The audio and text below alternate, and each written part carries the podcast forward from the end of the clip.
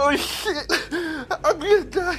I'm gonna die! Just hold on, buddy boy. Oh, I'm gonna die! I'm sorry! Give me your hand. Give me your hand. I can't. I can't believe she killed me, man! Who would have fucking thought that? Hey, hey, just cancel that shit right now. You're hurt. You're hurt real fucking bad. You ain't dying. I'm gonna die! I'm gonna. Oh, this blood fucking scared the shit out of me, Larry. I'm gonna die. I know it. Oh, oh, excuse me. I, I didn't know you had a degree in medicine. Uh, yeah, are you, are you a doctor? Are you a doctor? Answer me. Are you a doctor? Huh? No, no, I'm not. Okay, so you admit it. You don't know what you're talking about. So, if you're, if you're thinking about giving your amateur opinion, slide back and listen to the news. I'm taking you back to the rendezvous. Joe's gonna get you a doctor. Doctor's gonna fix you up, and you're gonna be okay. Now say it. You're gonna be okay. Say it. You're gonna be okay. Say the goddamn words. You're gonna be okay. Oh God. Sing the goddamn fucking words. Say it. I'm okay, Larry. Correct. Correct. I'm okay. I'm okay. Nick, I'm really glad you weren't watching Gabe while that was happening because that was a whole lot. it's a whole lot. Gentlemen, you can't fight in here. This is the war room. You can't handle the truth. King Kong ain't got shit on me. I am the third revelation. I'm so much crazier. I am the one who knocks. Go ahead. Make my day. Best thing, big boy, huh? That's private fucking. Everybody on? Good. Great. Grand. Wonderful. All right, Ramblers, let's get rambling. Because this is Facing Off. This is a podcast where we take two movies we find to be similar and we compare, contrast, and rate them. Today, we are comparing Reservoir Dogs to Free Fire. I'm Gabe, but for obvious reasons, you can call me Mr. Orange. Uh, and joined with me is the low life scumbag himself, Long Beach Nick. What's up? Hey, nice. What's up, Nick? Uh, and we're joined by someone who's been on the podcast before as a guest, but we got such a special announcement because she's no longer a guest. She is one of our hosts. What's up, Layla? Queen Hi, Layla. everybody. Woo! You can call me Mr. Pink. Uh, Oh, hi, I everybody. That's sexist, but I get it. Uh, Uh, hi, Layla, the floor is yours. Do you have The an floor is acceptance mine. speech?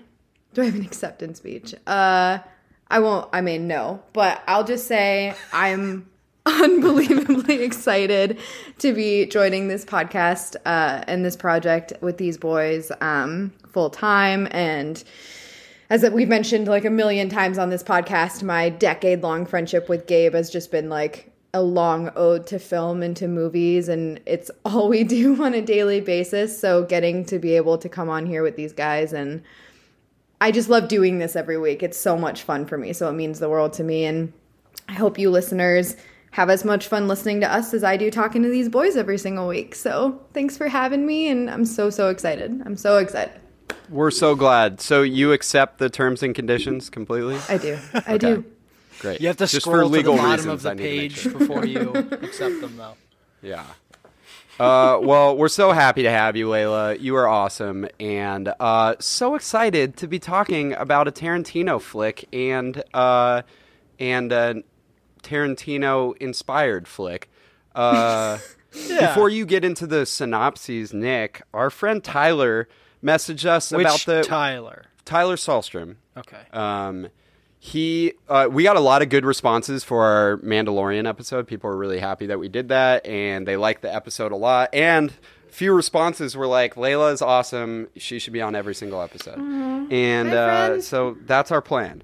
Um, but Tyler texted me about the Mandalorian, and he just want this is I wanted to tell you about this, Nick, because um, I'm really glad that you brought up certain points on that episode about like fan service because people who are really big fans of Star Wars, I know there's a lot of like hardcore Star Wars fans out there and you know the three of us are obsessed with the movies and stuff, but there's like a whole you know, I mean, there's a fandom. full of Yeah, the fandom yeah. is just insane. They'll There's read all the books and watch the shows. So, um, I wish I had saved where this was in my phone, but he sent a lot of things about how he was so happy to hear. Um, that you know Nick was saying that the the show really provides fan service and there would be little details here and there that like only like real fans would find. And they've been so disappointed with you know the divisive last three movies that came out that um, something like the Mandalorian was really important to them and it showed that like there were people at the helm that really cared about it. And he pointed out that you know maybe the problems that we had with season one like you know the silliness and the family oriented stuff and the kind of not great you know episodes might have been because it was the studio pushing you know it's disney and um, disney plus and, and the heads at that you know pushing forward these ideas and not listening to the creators. So um, anyways that was like I, I thought that was a good response and i am happy that you brought it up nick so that there was like one person who was essentially a proxy for the hardcore fans. Acknowledging, yeah, those Yeah. people for sure. Yeah, I'm gonna read those books, baby. read those books loser uh, Like hey nick what happened in these two movies give us a short synopsis Sure thing. Uh, Free Fire takes place in late 70s Boston as a group of ragtag British criminals, assisted by an American mediator, meet in an abandoned warehouse with a South African arms dealer and his confidant to purchase a bunch of guns. When two low level henchmen involved in the heist start to fight and shoot at each other, the two groups begin to fight and shoot at each other for the remainder of the movie until the American mediator walks away with the money involved because she set the whole thing up, kinda. Reservoir Dogs is a heist movie in which we as the audience do not see the heist, but instead we watch the aftermath. Six strangers were hired to complete the heist Mr. Brown, Mr. Blue, Mr. Blonde, Mr. Pink, Mr. Orange, and Mr. White. Blue and Brown are killed off screen, Orange is shot in the gut, White takes him to the post heist rendezvous point, an abandoned warehouse, and hopes that the group's benefactor will get Orange some medical attention. Pink is a dickhead who doesn't believe in tipping wait staff, but he does survive the whole ordeal. Blonde is a psychopath who kills several more people than necessary off screen and then tortures a police officer just for funsies. By the end of the film, Pink is shot by the police, Orange kills Blonde and reveals himself to be uh, reveals himself to his savior, Mr. White, to be a mole and a police officer before White shoots him and then is subsequently shot by the police. yeah damn quick That's about it. And that's about it. efficient. And now my brother's Um, probably calling me about the the coup. So oh the coup d'etat Ignore The that. coup. and talk to Uh, him. that's that's later, cool as hell for him to reach out and Oh, talk to you about it. uh, cool. Well, let's break these Cool, two cool, cool, movies cool. down. They're eh, they're similar for obvious reasons. It's just kind of uh, movies that are mostly contained in a warehouse with people turning against each other and trying to figure out what their intentions are. Um, and they're all bad people. Yeah. Um, in the in the yeah in the Yeah. uh, um, underrepresented warehouse uh, only only taking place in a warehouse genre of movies. yeah, exactly. Uh, and uh, yeah, so let's break these down and we'll use our rating scale with our five categories. We are going to talk about originality, acting, eye candy, spectacularity, and legacy. And we use a scale of one to seven for each of those. One is poor, piss poor, it sucks. Uh, and then you move up the scale to four, which is the middle ground. It's kind of average and neutral. And then you move up even higher to the tippy top, and you get to seven. It's uh, perfect. It's it's wonderful. Everything about that category just fucking works overtime, baby. All right, let's start with originality. We never start with originality. This is so fun. We're so different in 2021. Wow. Switching Oh my God. up. We have a new co-host and we're starting with originality. Wow. Yeah. How original. Um, Wow. Layla, why don't you talk That's about amazing. the originality, the creativity, uh, what makes the movies stand apart from other movies, and start with Reservoir Dogs, Okay. please. Uh, I'm glad you're starting with Reservoir Dogs. Um, I gave I gave Uh-oh, that's a bad sign originality. for Free Fire. I gave originality for Reservoir Dogs a six. Um, cause I just think the way that this story is told is completely original to me. Like the the you do so much of the importance of the story and what happened and like the the chaos you never really see and it's told through conversations and it's told through flashbacks and that doesn't always work and i think it does with this movie and the pacing and the writing really aids to that um and i think that a lot of like heist movies and like action films rely on those really big sequences and there aren't a whole lot of those in this movie and this movie's about dialogue and it's about um, a lot of the psychological aspects of things and how these people interact with each other. So I, I just think that's a really original way to keep people engaged in a movie. Like if you just describe the movie alone and what it's about, I think a lot of dudes would be like, "Yeah, that's that's Quentin. It's dope. That's awesome. Let's get in. Let's watch this." And I think it would shock them a little bit because I think it kind of tells the story differently than a lot of people that like action movies and heist movies would expect. So I think it's a pretty original movie in that way. Totally. Uh, Nick, Yeah. do you concur? I do. I'm, I was between a five and a six because I, I have read a little bit that Reservoir Dogs is like super, um, super reminiscent of. It's pretty derivative. Yeah, it's derivative of uh, this one particular movie that I City really on should- Fire. There you go, City on Fire. Yeah. And you know, with I- uh, um, sorry, go ahead. no, no, who's in it? It's it's uh, Chow Yun Fat is in it. okay. Yeah. I, I just think that if it is that derivative, that's kind of like Quentin Tarantino's thing. He's still able to create like an original movie, even though he's either paying homage to or directly taking from another movie. Like that's, you know, in a lot of senses that he does that. Yeah, he tends to have like a He does that always. movies. He does that always. That's his shtick. Yeah.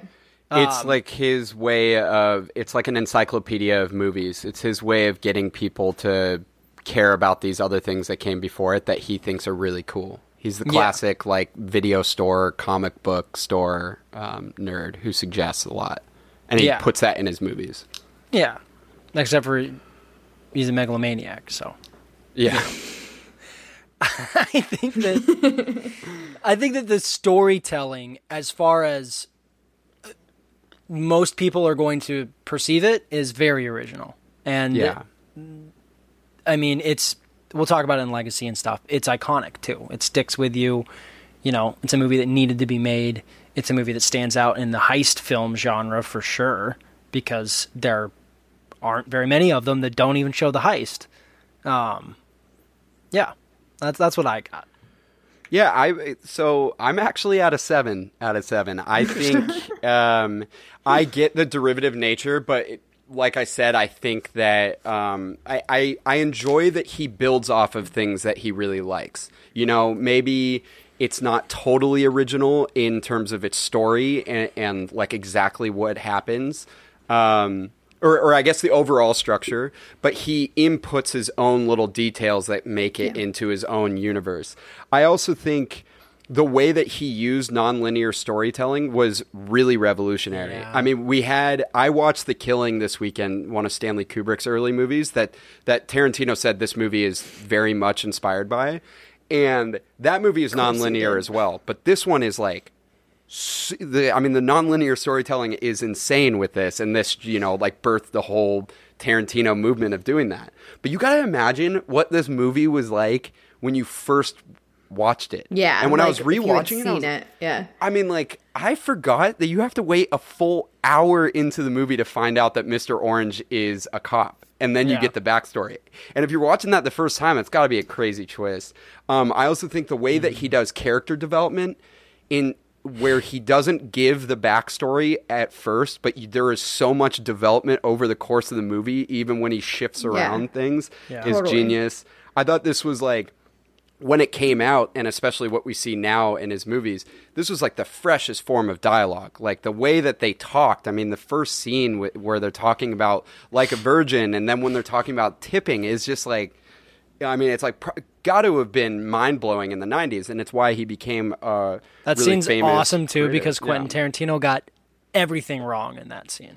Yeah, I mean, Madonna has talked about it, like how it was wrong, but this is like he does. He also got the whole tipping thing wrong. The minimum wage for tipped uh, uh, in people. Yeah, who- like some yeah. of the info's literally inaccurate. yeah, the, the information is literally wrong, which is just so. Yeah. I he mean, it does doesn't, all- doesn't I mean, matter. he even he has that whole dialogue bit about Christie Love, and that show doesn't exist, and and what he's talking about, like the details in it, aren't true. He just loves Pam Grier and like black exploitation films, so he wanted to talk about it in that. I mean, it's all of that. So I gave it a seven because there just had never been anything like that at the time, and and it created this whole universe. I'll go um, six. I'll go six. We got a, a total of nineteen Bump it up. for the three of us. but uh, what I about think- Free Fire? Oh wait, no, go ahead, Layla. I know. I was just gonna say to your point, like I just think as you were talking, like everything's inspired off of something. Like the mm-hmm. the, the difference being that it's original when you put your own spin on it and you put your own flair on it and you change it and make it iconic. And that's what Quentin does with all of his movies. He has his own stamp. When you see a movie that he's made, you're like, that's Quentin Tarantino.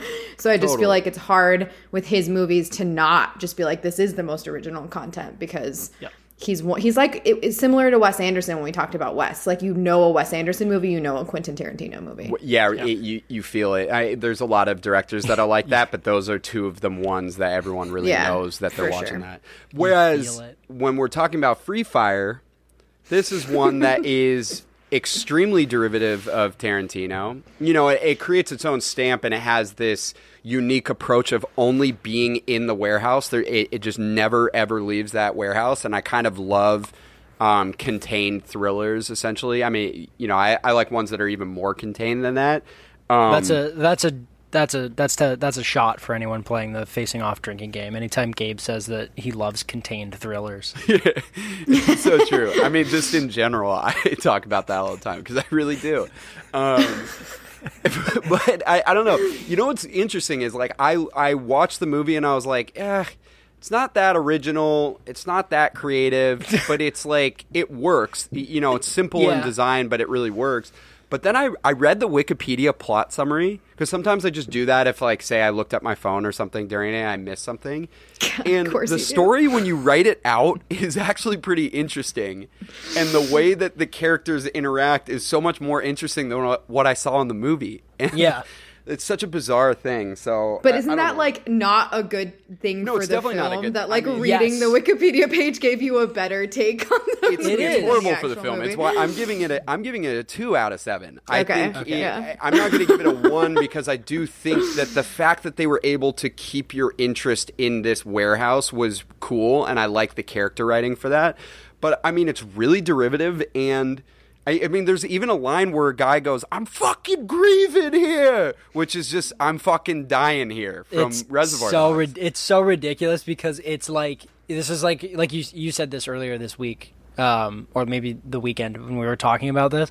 This is like the the um, prototypical like stereotypical version of our our podcast. This is like a bad version of Reservoir Dogs. yeah, It just doesn't work, and it's so it's so trying to.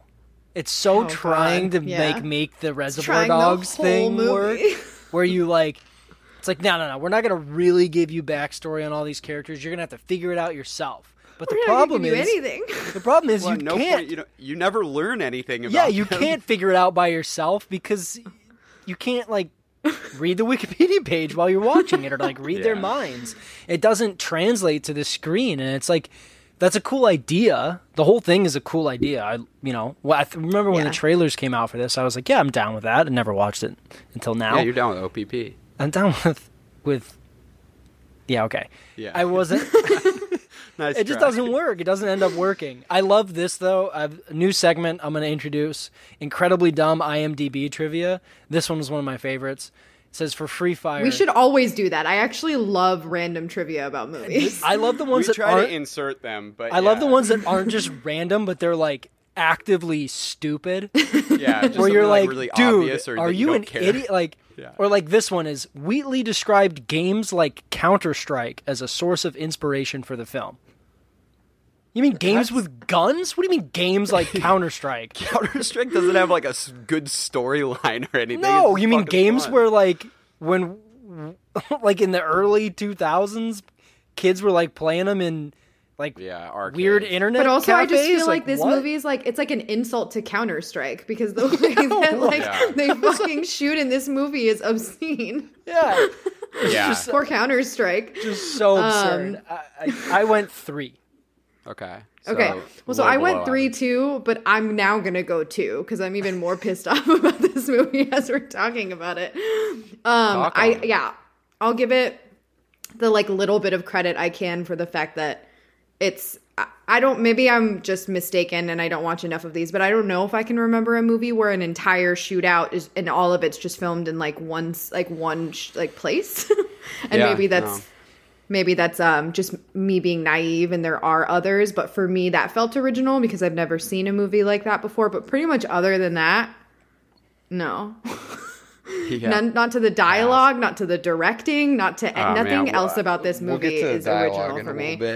so yeah nothing about nothing about the rest of it is original to me. It is just them trying to like play off of other directors and movies and lines and tropes and things like that so totally. two yeah All right, so twos and uh, three from Nick. Uh, let's move on to acting. Let's talk about the performances in these movies and whether the writers or, and directors. Um, Are we staying on Free them. Fire? Yeah, let's let- let's start with Free Fire. Should we just start? What's the deal with Jack Reynor's whole shtick in Dude, this movie? what is he? what is, is he the doing? outfit? Why does he have that hair? What the hell is Why does he look like like Slash? But if Slash like retired early, It had a Slash it retired had in his twenties. worst, vaguely East Coasty accent, North North Englandy accent. But ever. also, why does he play such shit people? Like he was for listeners, he's the same guy in Midsommar who's just Yeah. a piece I, of well, flying he's, fuck. I think he's really good at that role in Midsommar, but Yeah, obvi- like, yeah. yeah, so good. But like, dude, it also he sounds like Seth Rogen in this. Like he's doing a does. Seth Rogen voice. Anyways, keep going, Nick. What else did you think about the acting? outside of him, I don't think there's a, a necessarily a bad performance, but I, Mm. I think it's poorly written and directed, or at least Yeah, fair. at, at Yeah. the very least poorly executed. So that by the end, you're like not really sure why you just watched this or why it was made. you're just like, wait, why, why, why? And I just, thank God it um, was an hour and a half. Yeah, I, I'm- mean that. Yeah, I'm in between a, a, a three and a four because I don't think that the the acting is bad, but I can. You you guys are gonna think it's bad, so go. I so I will start with a positive. Um, I think that this movie really wouldn't work if you didn't. Ha- There's two actors in it that I think do an incredible job at like making sure the movie isn't awful and they fit the story really well. And I think that was Sharlto Copley and Armie Hammer. And I Yes, think those are my two people. If you didn't, because I love Cillian Murphy, I, I I like Brie Larson, and I like some of the other actors, but I just don't think that they were as effective at keeping this movie from being shitty.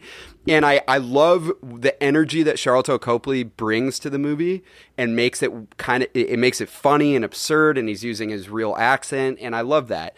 And then Armie Hammer is just almost there to point out the absurdity of the situation. And so I, I, I think that's actually good writing for him. And I think it, he, I don't think he's great at acting in it. I just think that he's having so much fun with the role. And I mean, like, I love when he's just calmly ripping a joint when everyone's shooting at each other and stressed out. It's awesome.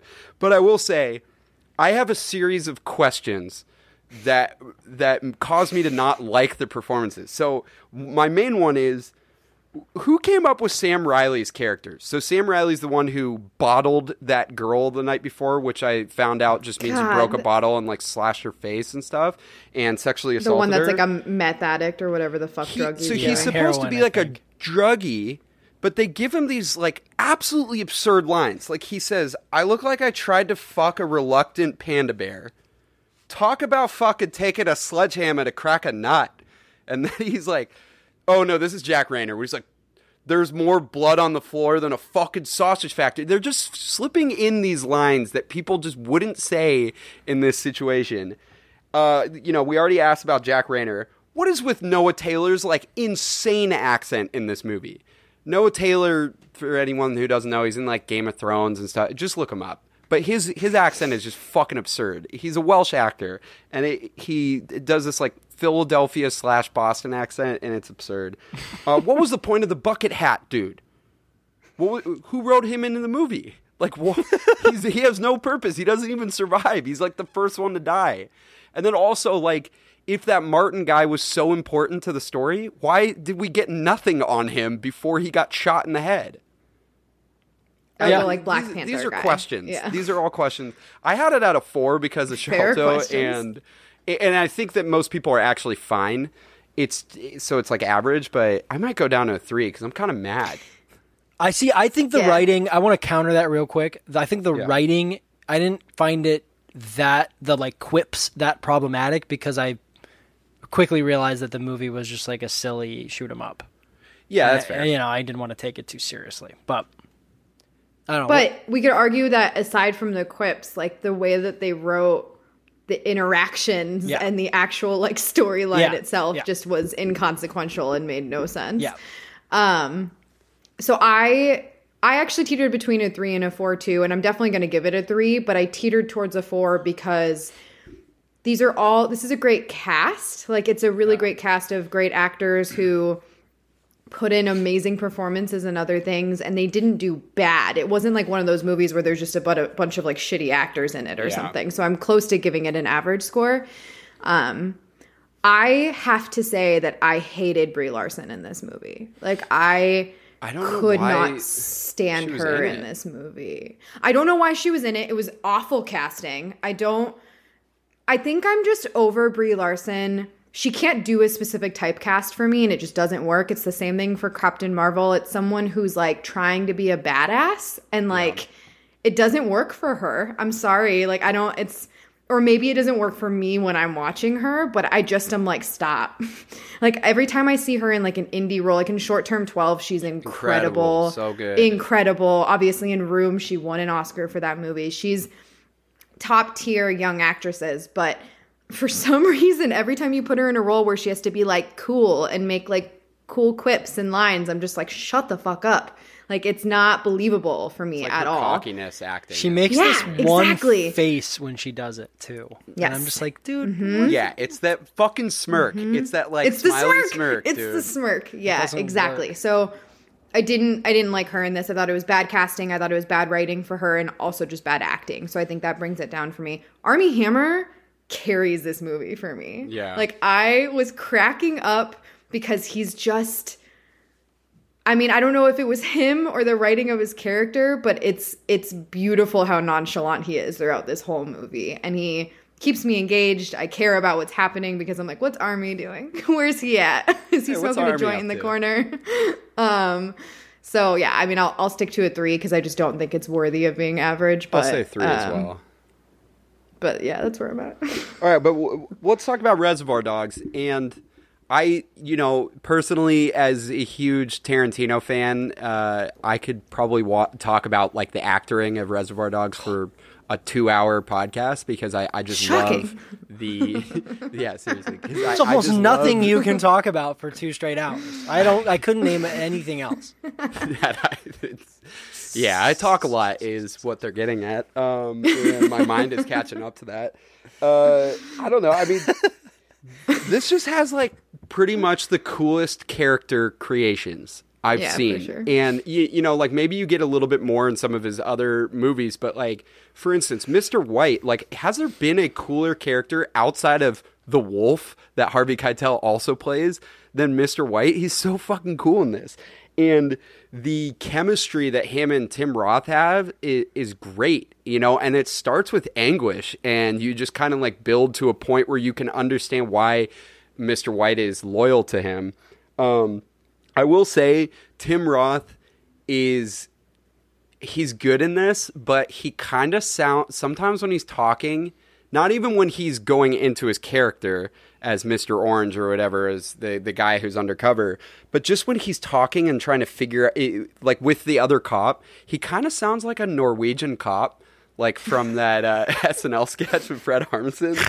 Um, Dude, he does. it's it's tough, but uh, I will say two of the people that I just love in this movie. They're so good. Are Steve Buscemi as Mr. Pink and uh, Michael Madsen as uh, Mr. Blonde. God, so good. I mean, and Michael Madsen especially. Like he didn't want to do what he has to do in this movie when he's torturing the cop. He felt really uncomfortable because he just became a dad, and he Interesting. was so fucking good. Like I- the way he delivers the line, like I said, "Are you gonna bark all day, little doggy?" Or are you gonna bite? Like he's just he fucking brought his own soda onto the set for that just to do that scene. Um, it's it's really interesting because when they go into the backstory of him, they almost humanize him. When he's talking to Joe for the first time, he just seems like a normal person, and then he just becomes such a sick piece of shit later. um, Yeah, he's just trying to like get a job, right? yeah, yeah, exactly. Yeah, and then you're And- like, and- but oh, he, and can't hold down a job because he's a straight up psychopath. Psychopath. Yeah, because he's like peaceful. Yeah. I can't believe anyone like that would ever get let out of prison. But he, another one I want to shout out. Like I fucking love Chris Penn, and I think Chris Penn is just really going after it in this movie. yeah, that's his own jumpsuit. Larry's. Yeah, that that jumpsuit is so great. Larry, stop pointing that gun at my fucking dad. he's just so, dude. He's just having a blast. I miss him. Um, I will say that Quentin Tarantino and Lawrence Tierney are not good at acting in this movie, and it almost. it- I think it. oh, I think it kind of brings it down to a six. Did you guys read the the uh, uh, IMDb trivia for Reservoir Oh, that Dogs? Lor- yeah, that Lawrence Tierney. he just fucked up all the time. And he d- and he fucks up in one of the scenes, and then they let him keep his going. Yeah, he couldn't memorize his lines. Couldn't and get they it were down. like, dude, you gotta go. He sucks, dude. Get out of here, man. Just Wait, what did you give this? You're not Mr. you give Purple. You're Mr. Pink. Some guy on some other job is Mr. Purple. Um, uh, I gave, I think I'm gonna give it a six out of seven. Okay. Ah, really? No, the characters are so cool. See, I went seven because Lawrence Tierney and, and Quentin Tarantino have so few lines that I'm like, yeah, it's Yeah, I feel like it's okay to not count them if that's like, why you're going Forty down. lines at the beginning of this movie. Yeah, it's unfortunate, but we forget about it. Yeah. Yeah, he's not like We ignore it. he's not like I love- ruining anything though. I in love that scene. Mr. Blue, the guy who used to be a robber in real life, was like better at acting than these two people who had acting school. Like I love that- Tarantino went to acting school. I love that Tarantino wanted to be Mr. Pink. Like was I know. s- And he was so like, and Steve Buscemi like had to prove it to him. I'm like, dude, you would have fucked this whole movie. You would have. It would have been such a not great. It would have been so unfortunate if he had been Mr. Pink that Yeah. whole time. Oh the only character that survives is Quentin Tarantino. Like, Get out. I think of I'll town, give it a man. seven. I that's a good point. Like I, I can't really bring it down because of the two of them, but Yeah, I mean, I went seven. There's. I don't think you you covered it. I think that Steve Buscemi is a revelation in this, and and and uh, so good. Yeah, I, I'm okay with with some of um, some of Roth's uh, not so great American accent moments. It's his phys- his physical acting is so good in this So that good. I, I just forget about it. He's so good at dying. Forget about it. So what about good you, at uh, Layla? I mean, I'll give it a seven. I will. Whoa. It, it, it's like it's. I mean, it's I. It, I don't know. A It's iconic. seven. A six and a half. It. Yeah, I'm like I feel like it just like personally I'm closer to a six, but I can acknowledge that it is a seven. Does that make sense? Do six point five. We've had decimals. we'll do some decimals here. Um, no, it's it's like it's just some of the best like character writing out there. Like just these each individual character is so well written and put together, and each of these actors does such a great job taking that on and carrying out that role. I mean, he- everyone's perfect in their role in this movie. I have some. Ta- I have a take that I feel like you guys are gonna hate, No, and I and I also kind of hate it coming out of me. But um, as Okay, much as as you're much gonna as be demoted to guest if if it's I I think he's like one of the greatest actors ever, and I love him. But I personally have a hard time listening to Steve Buscemi talk. oh, that's funny. He annoys the shit out of me when he talks. Um, and I think it's just me. Like I I fully see how incredible he is, and I see He's how well American he can take on a character. Uh, he's incredible. I get it. Now, um, look up but him at 9/11, Nick. Oh, he, yeah, he is. He's a firefighter. Fucking yeah, he's he's an incredible a man and great. And I loved him in Boardwalk Empire too. I want to. Oh, loved you've him in seen Boardwalk, Empire? Yeah, of course. Oh, thank No God. tangents. Oh, I know. Sorry. We just start talking about Can we Boardwalk talk about Empire Boardwalk for two Empire, hours. please? Oh my god, I love it. Um, no, that's I just fair. and I think that's it's not a real critique. I'm giving it a seven. I just personally, there were definitely moments when I was watching this movie where I was like, "Can he stop shrieking the way that he talks?" Like it's just Uh, a but lot. it's so 'Cause perfect for his character. It's yeah. I know, I know, and it's a part. It's a huge part of it. He's supposed to be like a neurotic, crazy, annoying character that's like freaking out, and I get, and it adds to it. It it amplifies it. Um, but I also just hate Quentin Tarantino as like a human. Yeah. I just really don't great. like him. Uh, he's I find him obnoxious and annoying, and every time I see him at an award show, I want him to stop talking. So just even seeing him in that first scene, I'm gonna start working on so a hard. Quentin Tarantino impression because I watch a lot of his No, interviews. Please don't do it. He's I'll do it. Worst. I don't want it. Let's move on. It's Uh, funny that hold on, I wanted to. I don't know where to I can spread this out into different categories, but I do want to highlight that this has to be one of his best directing jobs that he's done. Yeah. Well, yeah. When you talk about in Oh, spectacularity, you mean I tend over- to talk about directing. Yeah, let's talk about that later. But, Okay. Okay. But clarify that. Um, let's talk about eye candy. Let's talk about the visual elements of these movies. Um, so anything visual. We could stick with Reservoir Dogs. Um, this is so interesting because Reservoir Dogs is such a small budget. This might actually be one of the lowest budgeted movies that we've done on this podcast.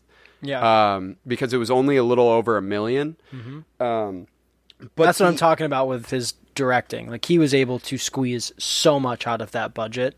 I mean, it's a So masterclass in budgeting. I mean, the only person who could have done better and who has done better in terms of budgeting is uh, Steven Spielberg because he's just like a crazy person when it comes to the budget.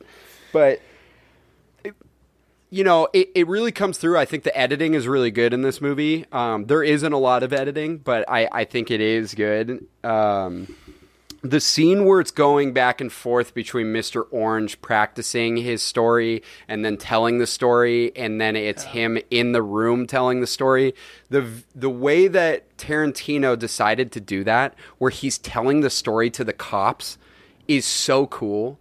Where he's in the story, but he's telling the story to the people in the fucking story. It's just it's it's crazy. It's one of the best sequences in the movie for me. for Definitely. sure. It is kind of weird that you have to, you like wait really long to get that, but I do think there are visual things that are cool early on. Uh, you know, a lot of people have uh, copied him in the way that he spins around characters, especially in the diner scene The at the beginning is very slow. yeah. Slow. The way that the camera moves in the warehouse sometimes is as if it's another character in it. Yeah. Um, there's that really cool shot that follows Mad or not Mads, sorry. Uh, Michael Madsen's character, Mr. Madsen. Blonde. they follow him outside as he goes and gets the gas canister, and they show you how secluded it is and how no one's going to be able to help that cop. And it's just a really cool visual thing. Um, the shot of the cop's head really close, and it's like blurred so that his head is close to the camera, and Steve or uh, and Mr. Orange is also in frame. Is so cool. Um, I know that he definitely he copied that from something else because he does that with his shots. Um, I will say, unfortunately for me, it's a little early in his career in terms of how he became such a good visual director over time when he worked with Robert Richardson. So, I it's not a seven for me, and it might not even be a six for me. I might go down to a five, honestly. I gave it a five. I definitely gave it a five. Okay. I don't. It's it's a hundred percent above average, and it's it, it's a great visual. But I mean, part a huge the the thing that makes this movie as iconic as it is is the dialogue and the way that these actors portray these characters and how they interact with each other. It's just a bonus that it has an incredible director that can see the way we should see these people interacting with each other, mm-hmm. and so like it's great visuals. It's not extraordinary. It's not like the greatest. Even him within his own films has done better visuals than he does with Reservoir Dogs. And that's just, it's not like a huge critique of the movie. It's just, it was early in his career. He hadn't learned more about it. It's also just not a movie that requires a whole lot of visual work. But the, the moments that do require it are great. Like, scene you're talking about where you see him in the bathroom and it flips back and forth between the storytelling. I love the diner scene because it's like we're moving with them and seeing everybody reacting to every line and to every moment that's happening. Um, it amplifies how fun that moment is for everybody sitting at that table. So um, I did give it a five just because I don't think it's one of the most visual films of all time. Yeah. Five is still great out of seven. Yeah. Yeah, Well, absolutely. so I went six because I think that what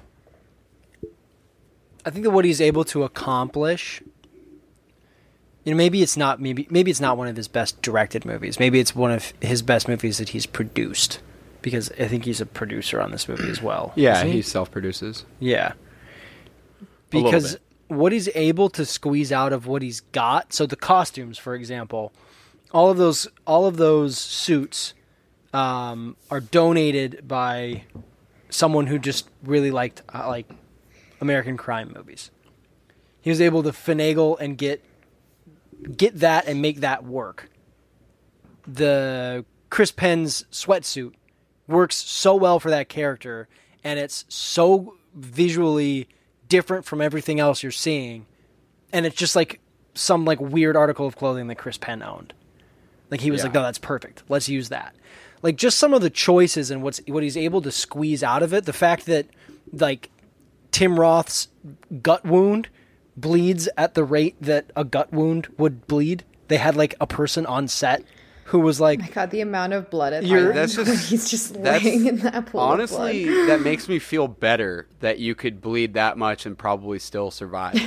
yeah, they had someone there that was like, yeah, he would probably bleed this much. The problem was they had so many takes and Tim Roth was just laying there so long that he would just like, Yeah, he would stick to it. He'd be Yeah. like glued to the floor and they'd have to like scrape him off because he's stuck in his own syrup. Like just things like that. Like it's just the little things that were able to like make this movie work in a way that almost no other movie that I can think of work. So I, I like fully support that. Yeah. I'm Sure. close. I'm close to going to a six, but I'm sticking to So a I five. went- But yeah, that's all I, I will super stick to it as well. Just because I I just like his other movies visually so much more Definitely, that I just yeah. have to bring it down a good amount. But still, five is above or slightly above average. Let's Yeah. talk about the eye candy in Free Fire. Um, I mean, it, there's not like a lot to say because I, I feel I don't I think this movie was like 25 million dollar budget or something, which is a lot more. But it's also like you had to pay the actors a lot more at that and Mm-hmm. And Plus, there's like a whole lot of action that's actually happening. In yeah, there's movie. a lot of exactly, and you don't really get a lot of the action in Reservoir Dogs. You do when they go back to what happened after when they're like running away, but it's not like this where you're shooting all the time and you need all Prolonged these different scenes, yeah. wounds. Yeah, I will say the use of all these different wounds, literally all though. these wounds. all the look at all these wounds. Um, I but I, I will say the use of space in this movie is really cool. Like the way that they Yeah. Keep it in the warehouse, and you see every little bit of this warehouse, even if the production design is pretty stupid. Like I didn't even know what kind of warehouse it was until later, and they, there was like the broken umbrella. So then you're like, oh, it's an umbrella warehouse, and you can see it on the wall at one point. Yeah, it's an umbrella. Wait, is it really? I did Yeah. not pick up on that. Uh, there's It's like funny because of all the like yeah, it's like Yeah. raining at the end. But uh, there, there's like a couple shots that I really like. There's a there's a shot that is following them on the ground. It's like crawling at ground level, which is pretty cool. I don't know. Uh, necess- I don't really know how they did that, but it was cool. I like that they don't make any of the violence or the shooting unbelievable. So like, you know, it's fun in Tarantino movies when uh, he like has blood spurt in an absurd way, but sometimes that also kind of bothers me. Whereas this one, like, okay, Layla has a question. I have my I have my hand up because It was because unbelievable to you. it was unbelievable in the other direction. Like in Quentin Tarantino, it makes it look gruesome and way more awful than it actually is. But in Oh, this, this movie, they're people are getting shot in like a million different places. They're just like, and they're still fucking moving around, and they're still joking around. Sorry, like that's it's cool. I would say that's more like the directing and acting than like I, I thought visually it looked real when they got like hit and stuff and like their shots would okay, like that's fair. you know I just don't even know. I guess we'll talk about it in spectacularity at some point. But like, yeah, go ahead. No, I mean that was kind of that's kind of my point. I mean that's true. I just like I can't So really many knock flesh an eye wounds. candidate for that. So yeah, each many character is like maimed. flesh wounds. So many Yeah. flesh wounds. yeah. What All about you those guys? flesh wounds, What do you baby. think about? Okay, move on. Uh, what did you think about I eye gave candy? it. Wait, why did you give it, Gabe? Yeah. Oh, I gave it a three. I gave I I it. gave thought it it a was only three. slightly. Oh, we're below. all on the same page. Next category. Yeah, Right, Billy. done. All right, we're good. No, I don't. mean, if I don't was have anything anything else you want to point. Yeah, I don't have it's anything just- I mean, else not to really. say. I think that it's so un eh, like it. It's just such a shame that the, the the idea of having it in a warehouse could have been so cool, but then you packed it full of useless characters, and and the the impact, literally the impact of a gunshot, is meaningless in the movie.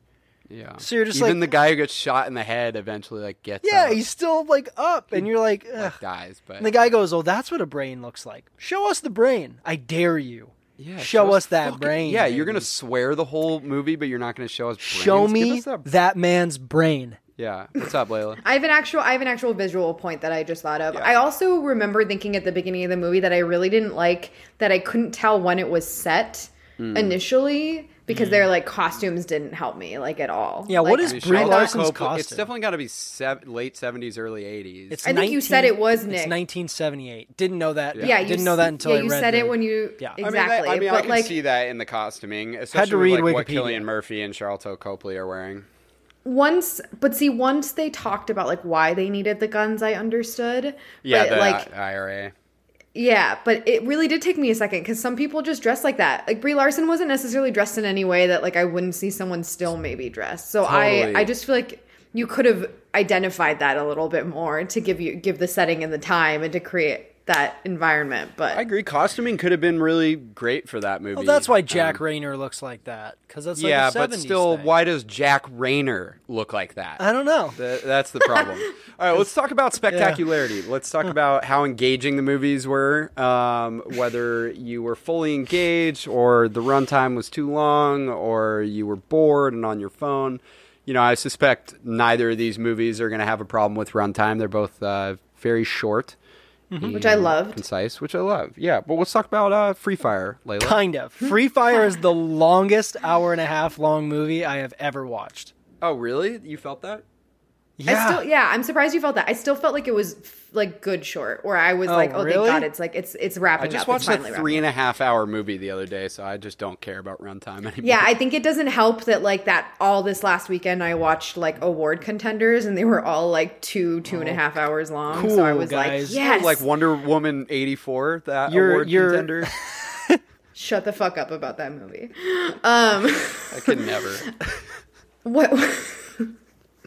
um, what are we doing? Free Fire. Spectacularity. Yeah, let's talk about spectacular. Free Fi- I, I honestly felt like it dragged, and I, I and I never think that about movies that are this short. And I was like, dude, can this just be over? Like, what is this movie that I'm watching? Why is it so? I definitely like. it's executed so poorly. Yeah, went I kept saying like, what is happening over and over again. Yeah. Like I just I when you have to question a movie that much, like how good can it possibly be?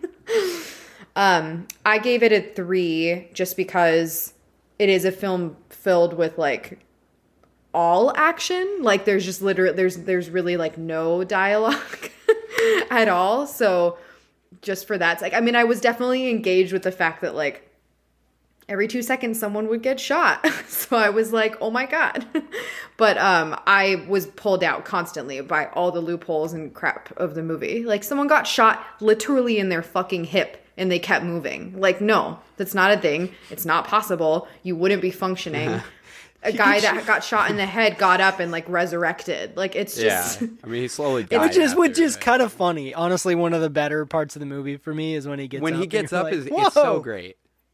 It's really funny, but I, then he uh, just starts acting like not a guy who got shot in the head, like just like a Well, guy. no, who- he he does because he's like super delusional. Like he has gets no really, idea like, what the fuck is it, happening. He sure. doesn't. he actually really a guy have, who like, got judgment. hit in the head, not shot in the top. But then of he his like head. goes. There's like that side storyline about how he's the one who hired the people to shoot everybody Right. out so they could like keep Brie all their shit. And like he like walks over to the old white guy and lays next to him and is all sad that he's like dying and it just is like very confusing and you don't understand why. And then there's like the random Brie Larson's like the eye of both of the guys on each side's like they both want her really badly and like Cillian Murphy is like all about taking her on a date and I'm very confused by that. There's no chemistry between them whatsoever and I'm They're just both like, hot. why? You don't need chemistry. I'm, Yeah. Apparently that's all you need. Um yeah, so I just it's not it's not a great movie. beings, dude. that character was supposed to be Olivia Wilde at first. Is that oh, better or that's worse? such That a better been fitting role. Fucking They- great. oh, that would have been worked. amazing. Agreed. Yeah, I there are a few things that really take me out of this movie. Like one thing, this director so Yeah. wishes that he was Tarantino with needle drops because Tarantino is one of the masters at the needle drop, like just perfectly selecting a song for something. This director, by the way, if people don't know who he Ben is or whatever, I didn't either. I looked him up. He has like no resume. Yeah, no, he's done a couple So- other things. Uh, I didn't really like his other stuff, but I, I don't know. So there, like, there's a part where you know they're gonna go into the warehouse, so they play "Run Through the Jungle," and I was like, ugh, okay. But then the part when the shot the shot happens that starts, you know, the conflict between all of them. Yeah. I like that he does the slow mo because this is gonna like destroy everything that they were like working on in there. But then there's like this soft Latin like romantic music that's playing, and it is just so ill fitting and so over the top. I will say there are there are moments that made me laugh pretty hard in this. There's this one part where this older guy, one of the guys who came in to like um, ambush them, he is like talking and he's giving away everything because he thinks he's gonna die, and then someone shoots him in the head, and he just like squeals and then dies. like it's just like a really ya- loud like yelp slash squeal, and then he dies. It's funny that every I like that everyone is maimed in the sense that they're like they're all stuck in their little positions saying stupid shit to each other and then they're like crawling after each other so there's like a kind of a fun chase scene in quotes when Noah Taylor is chasing after Brie Larson but they're just like crawling at each other Yeah. um it, that, that worked for me and That I will- actually freaked me out. it's a short simple movie that has goofy ca- what did you say that scene freaked you out yeah. it did. I mean like a like Well, a I'm horror sorry. movie I mean, it. I mean, anything like that's gonna give me anxiety. Like, there's a man crawling after you, and Oh, you are okay. like shot, and you have to crawl okay, that fast context. Yeah. Freak it out, man. I just uh I don't I think overall it's a simple know. movie where there's a lot of gunshots and goofy characters. Like that's going to keep me engaged for at least an hour and a half. Anything beyond that I would have fallen asleep. So, I'm going to give it a 4. I think it's kind of average. Shout out to Armie Hammer. He should do a lot more roles like that because he's just he's Totally. good at being nonchalant funny. He's so good at it. He's usually like more dickish than he was in this, but like he just that Like role he just seemed like yeah, exactly. it's because of his he voice. just seemed like I he was think. having so much fun. It's not even the way he looks, it's that his voice just sounds like this. Fucking his it's voice just is like so great. it's funny because he's like just kind of making fun of everybody throughout the whole movie. that's what I'm saying, And that's like- so needed. Yeah. he's It's like so the needed. commentary the uh, for the whole movie like each each little thing he will just be like why are you guys freaking out about this or then he'll make I also just love how like else. huge he is, and they were all terrified of him. Like when what's his face uh, shot him, he was like, "Fuck, I shot him. He's gonna fucking kill me," and Oh, he yeah. just starts demolishing people when he actually gets hit for the first time. He's the best part of this movie. He's so good. agreed uh, all right well what did you guys give it for spectacularity We you went four, Layla went three, I went two. oh wow you guys hated it all right well let's talk about spectacularity uh, engagement level of reservoir dogs anyone want to go nobody okay i'll I mean, go I'll go. I don't. I don't think I don't have like the. I don't. I, I don't know. I gave it a five, and I don't know how I feel Whoa, about that, alright, but I gave fuck it a off. five. Um, Interesting. Go.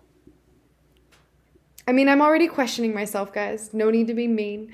Uh, I, I I teetered between a five and a six, but um, I don't know. I think it's really engaging. I think the way that the film, as I had said, kind of in the beginning, I think the way that the film is paced is really smart, and a movie set in one place like this for so long can really disengage you. And when it's just a bunch of dialogue, you can get disengaged pretty quickly. So the fact that he's able to throw in these flashbacks and to like force you to try to figure out what like puzzle piece that together what happened in this incident that they're talking about really is super super engaging um i just don't think that there's like i don't know i guess when i think of spectacularity i do think of a little bit more of like big moments in a film that like are large and visual or that um, engage you in that way. And this is just such a dialogue based movie that I like didn't feel like I could give it a higher score, but maybe I should. Convince me. I I just Hmm. can't. I've seen this movie probably like fifteen to twenty times, just so so many times. Is this and your I- favorite Quentin Tarantino movie? No, not at all. But okay. I just enjoy it. I am so engaged with it every time, and I think it's just the way that he paces this. And this is a problem that he's been having lately that we talked about on our Once Upon a Time in Hollywood Once Upon a podcast. Time. Uh. And I have that problem with Hateful Eight. His pacing has gotten bad, but back then he had a. Sh- this is a short movie. It's under two hours it starts with this incredible dialogue that you just wouldn't hear in other movies where they're talking about the like a virgin thing and then the tipping and it also sets up each of the characters and their differences and how they interact and how they view the world and so i'm i'm immediately engaged with that then it just skips to um, them like walking outside and then fucking uh, Mr. Orange is shot. They go to the warehouse. They don't know what the hell's going on. They think they were set up. You don't even know what the fuck happened. And you slowly get little bits of information. And then, you know, you get this. You know, I talked about the needle drop before, but like famously, Ta Tarantino spent his whole budget on Stuck in the Mi- uh, Middle with You by Stealers Wheel, and it's such a like hilarious choice that he really needed that because that song doesn't have anything to do with the scene, but it works so well, and you get Mr. Blonde really well, dancing. yeah. I mean, that's like every time I watch this movie, I'm so squeamish when I watch that scene. It's so disturbing, and you don't even see it. You know, when he cuts off the ear, it it goes, it pans up.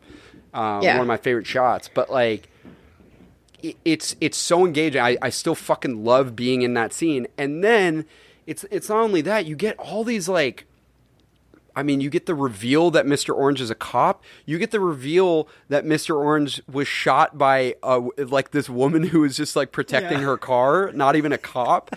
you get uh, the whole like bi- like the different backstories on different people is so fucking cool. And then it has just one of the wildest endings to a movie. You know, the shootout, which I, I don't know if you guys noticed, but nice guy Eddie did not get shot by anybody, but he falls, and it's because his like blood uh, thing, uh, the the thing that's supposed to explode when you uh, when you do like a fake gunshot, it went off too early, and so they just decided to go with it because it was such a good scene, and probably because they didn't want to do another scene with Lawrence Tierney, and because he's so bad, because he needed to go.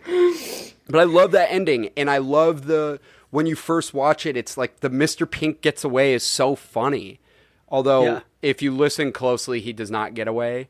He gets caught. Yeah, you can hear the Yeah. cops. Yeah, you can hear the cops. Yeah. I Yeah. and I want to clarify. Like, uh, so I'll go up to a six because you're completely right, and all of those things are great. I just those are all like sp- like thrown in in different parts of the movie, but so much of the movie for me felt like it was just dialogue between Mr. White and Mr. Pink, and like especially in the beginning in the first like 45 minutes of the movie, and I just as I said, personally, kind of have a little bit of a hard time listening to Steve Buscemi talk for that long, and he just talks a lot in that first forty-five minutes of the movie, over and over and over again. So that, I mean, unfortunately for me personally, it kind of pulls me out of it a little bit because I'm like, someone needs to break him up. Like, I can't listen to him talk for this long, rambling, upset, anxiety, the way that he is. Um, but you're right. I mean, everything that you said is this movie is one of a kind and spectacular and incredible. So it, it's a six. You convinced me. Did you go seven, Gabe? Yeah, I, I'm Okay. fully engaged every time. I think personally for me it's a seven. I think um, being objective, I had to move it down to a six. Um, because I, I do think that it doesn't necessarily work for everybody, and I think that um, some of the Quentin Tarantino dialogue is not his best Quentin Tar- Tarantino-y dialogue. Some of Yeah. it is definitely. I agree with that. But I personally don't really like the opening scene to this movie. I think it's Oh, obnoxious. The diner? I don't like the diner scene. I think it's obnoxious. Oh, interesting. I think the idea of it is is fantastic. That it starts with this scene. It's super dumb that they're all in suits and then they're about to go like do a heist. Yeah, that they look they In look public? so obvious in public. And everyone Yeah. would be like, there were a bunch of guys in suits that did the heist. Yeah, they were all in the diner. They didn't even tip. They didn't even tip. well, like, they do tip. they do- One they of them do tip. doesn't. I just uh, they talked a lot about not tipping. Yeah. I just think that it, it doesn't it's it's annoying. It's like obnoxious dialogue that turns people off. I think Yeah, I com- I completely agree with that. I do think You're it works for some people. yeah. It doesn't work for others. you're people. straight for off the sure. bat being like the dick was too big for Madonna. it's like okay, chill out, guys. We Yeah. we know, dudes. We know, dudes. dudes. I, I don't know. I I love listening to that dialogue, but and I just can't. Like I can understand, I guess, if someone didn't, but like I something guess. about that, like, just there's no movies like that. It's so like to hear people talk like that is great. There But are I do though. think, like, there the are dialogue- his other movies. Yeah, exactly. His other movies, which are arguably better. So we should talk about that now. okay. Uh, let's In talk about the Legacy? legacy. Oh, and legacy. Yeah, let's talk about the what's the lasting legacy of this. How how did people respond? How has it aged over time? Things of that nature. Um, this is tough be- for me because you asked this, Layla. Like, if this was my favorite Tarantino, I think this is like my fourth favorite Tarantino. Yeah. because I Pulp Fiction's my favorite movie of all time, and then Jackie Brown, Inglourious Basterds. I just love Jackie love. Brown. Um, but I, I really like this. I just would say, and, and I do. Th- this put Tarantino on the map. Like this, you know, he had written True Romance and and some other things, but this really made was him it, this sure. like Yeah. this is exactly what created him. It's Started the chance that gave him Pulp Fiction. I just think that he has since passed the like he's just become so popular since then and with each movie and especially after Pulp Fiction which ended up getting nominated for best picture that I think that's where his legacy really starts even though this is like the thing that initially put him on the map um, I think this this one had a huge impact on how other movies were made. You know, indie movies would be really dialogue heavy. There's like a bevy of fucking films that are that just straight up copy this movie like Free Fire or you know there was like a period of time in the late 90s where a bunch of movies would be like you know wannabe Tarantino movies. Yeah. And you know that's got to be something but i do i do think more things copied i actually think more things copied pulp fiction than they did reservoir dogs um, one, one random tidbit it popularized uh, character posters which you see all the time for movies now um, this was like the one that made that a big thing so that's got to be a legacy in it of itself i gave it a six out of seven That's what I gave it to.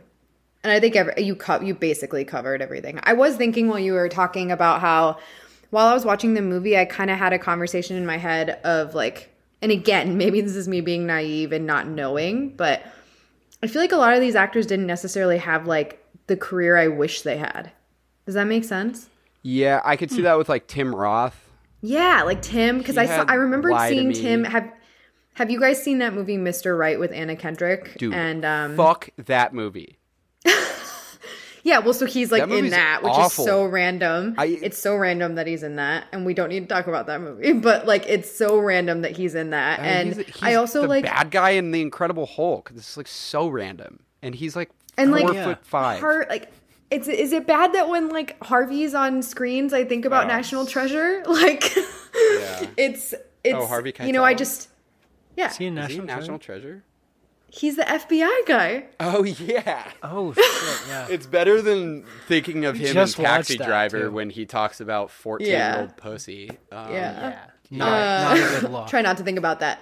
Um, yeah, Not a no, good I just look, I, I was I was thinking that while I was watching the movie because like this is such an acting and writing movie and like I I they definitely it put them on the map I think at that time but it's like it's interesting to see that in like older age they have not necessarily gotten to do a lot of really cool stuff which they're probably very capable of doing. Yeah, I was always bummed that Michael Madsen kind of is only in Tarantino movies because he's Yeah. so good Yeah. in every Tarantino movie. Yeah, he's such a like, and he's he's so good in this movie as like playing a freak and like a psychopath and just like making you feel that and loving him at the same time. Like Yeah. it's it's good. He's he's a really good character actor. Um, but yeah, so like obviously everything you said about Legacy, I gave it a six. Um, I think it's like one of those very talked about Quentin Tarantino movies. It might not be anybody's favorite, but it's talked about. Like when you talk about and reference him, Yeah. this is a known Quentin Tarantino movie. Interesting So- you guys went six. I went seven. I think that this is like one of the greatest independent films ever made. But see, I just think that like I think I I, think, think that more of Pulp passed his Fiction than I think that Yeah, me too. with Reservoir Dogs. Interesting, but think about all the eighth grade boys that watch this and were like, "Damn, movies are fucking sick." Yeah, but think about all the eighth grade boys that then watched Pulp Fiction and was like, wow, that's like fucking incredible. That might be the best movie of all time. yeah, but but my But you're thing- saying it started with Reservoir Dogs, and that's why they watched Pulp Fiction. yeah, but what I said though. yeah, but what But- me, but- me, me, me, me, me. Yeah, I, Yeah, I but don't know. me, It- though. You know what? It feels like Pulp Fiction is just like the completed form of Reservoir Dogs. Yeah. For me. It's the Charizard to Reservoir Dogs Charmeleon. Is that the middle one? That's the middle one. Yeah. Who was All right, boys. tight? Was fire, literally. Yeah, let's just talk about Pokemon for the rest of this. yeah, Um, so, but you gave it a seven, Nick? yeah. Yeah. I, uh, that's fair. I just, I. Which I think is fair. It's tough. I would almost give all of his movies, uh, his early movies, a seven. Uh, let's talk about the leg. Let's finish Let's- off with the legacy for Free Fire, which is none. It doesn't really have a legacy. I went. Uh, I went honestly a one. I did. I gave it a one. Yeah. Wow, I okay, just. cool. The thing is, like, here's the easiest way You to put guys, this. Even this though is- there was like a good response, even though like people like it, and I actually just Oh. saw the other day IMDb on Instagram had they were answering like people's questions and stuff, and someone said, uh, "What are three underrated movies and this was one of the ones that IMDb put on their Instagram story which I just was like sure I guess it's- Underrated. unfortunate It has like for. I think it. I mean, was, it's like, not. un- unknown I saw some pretty bad reviews when I read shit about this movie. Yeah, it's not like It lost- I mean, it- go ahead. It lost two million dollars too. It's like Oh, it's it did. like it- It's for sure a one. Then I didn't look at that. I have a simple way of putting this. There's a movie that exists with Brie Larson, Cillian Murphy, and Armie Hammer that almost no one knows about. Let's be clear, guys. I did not know this movie existed before this episode. I had never Exactly. seen it. I had never heard it of it. has- I had to. I had to text our group chat and say, "Is this the movie with Brie Larson and Armie Hammer?" Because I I didn't know. I was very confused. I've never heard of this movie before. I think it's a cool hidden gem. I think if you want to just like watch a movie for What? I would rather watch this. I would rather turn my brain off and watch this than watch like Wonder, Wonder Woman, Woman 84 and fucking turn my brain off. Because I couldn't turn my brain off with that. It would make me so angry. I just this is like I like these type of movies when w- these kind of silly stupid movies more than big budget silly stupid movies. You know? For sure. And I think but that's more like spectacularity, right? Like how Yeah. it like engages you like that. But this is just it doesn't have a good legacy. No one talks about it. It's not known. No. I, it's on Netflix and like I had no idea. like it never ended up on the front page. I've never seen it It before. was like the first few weeks it was on there, and then it just disappeared. I remember really? seeing the Yeah. trailer and thinking this movie was going to be really cool, and then I I could easily see that with how many incredible actors are in this Yeah. movie. I don't know. What should we finish there? We What's should. the final tally, Well, Nick? we should finish with what might be one of the largest point spreads that we've had ever on this Which, podcast. which is so interesting because this isn't like the worst movie we've done. It's It does not fit Like Dogs up well- a against just one. an incredible And it does movie, not. yeah. It's it does not fit well into the categories we've we've made. for No, movies. definitely not. Our Uh, arbitrary ass categories. Ninety four for Reservoir Dogs. Just of nine. Po- just So nine good. points off of perfect, Makes sense. That's great. and a thirty-eight. And a 38 A thirty-eight. boo out of 105? Yeah, it's oh really. oh my low. god! And it's 11 It points. off only of broke. Score, by the way, it only Nick. broke double digits in one category, and it was a ten in acting. Oh yikes! Okay, to be fair to this movie, I don't think it's that bad. It's really But- not. To be fair to this movie, I do think it's that bad. Oh, interesting. I thought it was just like an average movie. I think I think if I want to just sit here and say like it's comical to talk about it now and I have a good time making fun of all the bullshit, sure, that's fun. I think I But just watched. it's not a good movie. yeah, it's not a good movie. I just don't think it's bad. Like I've just watched so many fucking bad movies in the past few years that I just could not put this on the same. I just feel like it's almost harder to compare to bad movies though cuz bad movies try to create a storyline and oh, this Oh, movie yeah. didn't have a storyline. That's a fair point. I think that's a Like, it fair just but was a scathing shootout. Point. Uh, let's. We don't need to do accolades because they would just all go to Pulp Fiction characters, anyways. But uh, do you guys have any recommendations of like other things like these movies or anything you Oh, think people should watch? Um, I just watched The Gentlemen, and I didn't hate it. oh, Layla and I really Yeah. liked it. That's a good movie. I don't know why. So I, I think it's gr- like if you like Guy Ritchie, it's such a like quintessential Guy Ritchie movie now. It, it's like it just feels so much. He's like a his- controversial creator though. sure. So forewarning to people that he like makes films in a very specific way. He writes dialogue and like moves things quickly move in a way that not fast. everyone loves. So I would if you start watching it and worry, that, I mean that's why. I think if you're going to do Guy Ritchie, def- definitely start with Snatch because Snatch is his best movie. Um, Brad Pitt is just amazing in that movie as a pikey. Uh, if you've never seen Snatch, either of you, that's just crazy to me. Uh, one of my favorites of all time. I mean, I've seen Snatch, Oh. but The Gentlemen to go back. Nick is a is a great suggestion. It's a great movie, and it also kind of ties into like a lot of the same. Yeah, I don't know. I watched it the that we day after I about. watched Free Fall, and I was like, "This is better," but it's not Reservoir Dogs. Yeah. No, I recommend a lot of people haven't seen True Romance, which was Oh, yeah. Tarantino's like early uh, one of his early screenplays. Um, but it was made by Tony Scott. I fucking love that movie, and I really recommend you watch that movie and then listen to the rewatchables on it because that's my favorite rewatchables episode. Uh, that movie is on the Ringer. yeah, on the Ringer. Uh, not from our podcast network. Our our blooming one. Do you What about do you have like a? Can you do a top five of Quentin Tarantino movies right now, Gabe? Yeah, on the Oh, spot. I've done that before.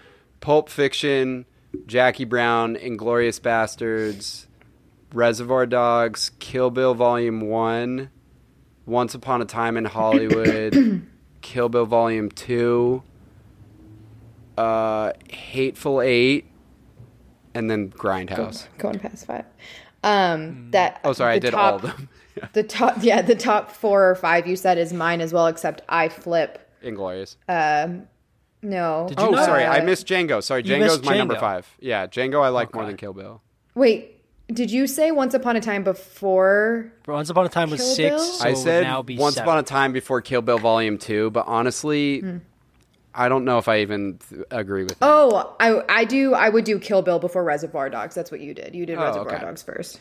yeah, I like Kill Bill. It just, I, I gave it like almost perfect scores when we did Kill Bill on the podcast. Um, I just, it works with our categories a lot. I just, it's not my favorite by him.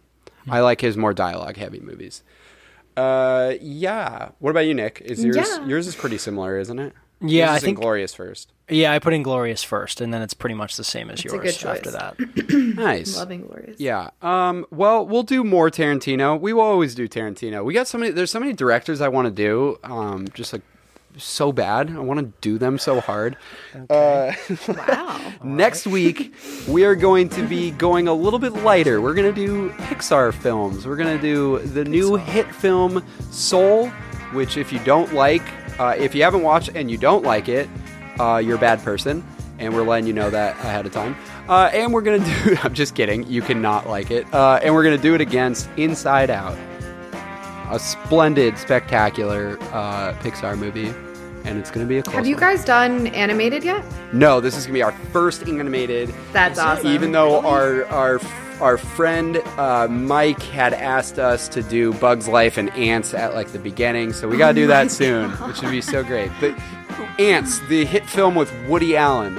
Um, Layla, so glad that you are on our Instagram. We are going, or uh, you that you're on our So podcast. glad that you're on our Instagram. We are going to. Speaking of Instagram, we're going to be changing our podcast art to include Layla in it. So it's not just our two stupid, ugly faces. It's her beautiful face with our two stupid, ugly faces.